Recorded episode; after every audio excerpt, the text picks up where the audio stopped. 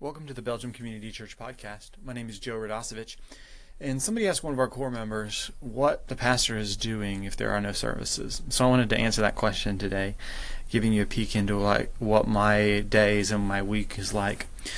But to really understand, we at Belgium Community Church believe that we are called to join God in making disciples here in Belgium, Wisconsin. So everything that we do needs to revolve around what God is already doing, making disciples and joining Him. We think there's four strategies around that. One is engaging the lost. Two is disciples that make disciples. Three is gathering to encounter Jesus. And four is to equip for ministry. And so those are the four strategies that we try and build everything around. And only one of those requires a Sunday service. You see, my job as a pastor, we see in Scripture, is ultimately to equip the saints to do the work of ministry, not to do the ministry for them. And so everything that I try to do around my schedule is built around trying to equip the people that we have to engage the lost, be disciples that make disciples, and do the work of the ministry here in Belgium. Not in our building. So we, I, I, try to be a leader in all of those areas. So I want to be a leader in engaging the lost.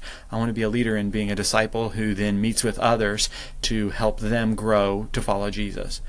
I want to be a person that's encountering Jesus so I can lead people to encounter Jesus. And then I want to be equipping people for ministry. And what that looks like in my daily schedule is that I spend I try to spend at least half of my time in the community meeting people, listening to their stories, trying to see where God is at work, engaging the lost, and being a disciple that makes disciples. And so that's uh, where I try to spend at least half my time. I also am spending time right now kind of playing contractor on our building being remodeled. We want to use our building as a way to equip people for ministry. We want to use our building as a way of being of disciples, being disciples that make disciples. We want to use our building to engage the lost. And so some of my time right now while we're remodeling it is organizing volunteers, getting supplies, making sure that we're making progress so that the building can be finished and we can begin gathering to encounter Jesus again. Uh, I also spend time with my own personal study to be growing in my own walk with Christ. I try to spend, uh, I've got to spend time studying scripture so I can pass that on in both disciple making opportunities and in um, small group times.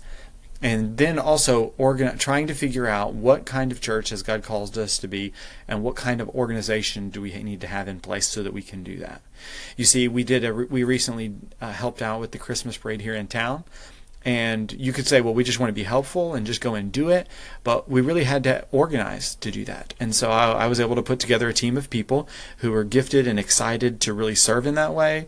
And they were able to put an awesome event on so that people, so that families could make ornaments together, so that kids could decorate cookies. And so some of my work in ministry is helping equip others to organize the things that need to be done. So small groups need to be organized, prayer times need to be organized, sun, uh, our gatherings need to be organized.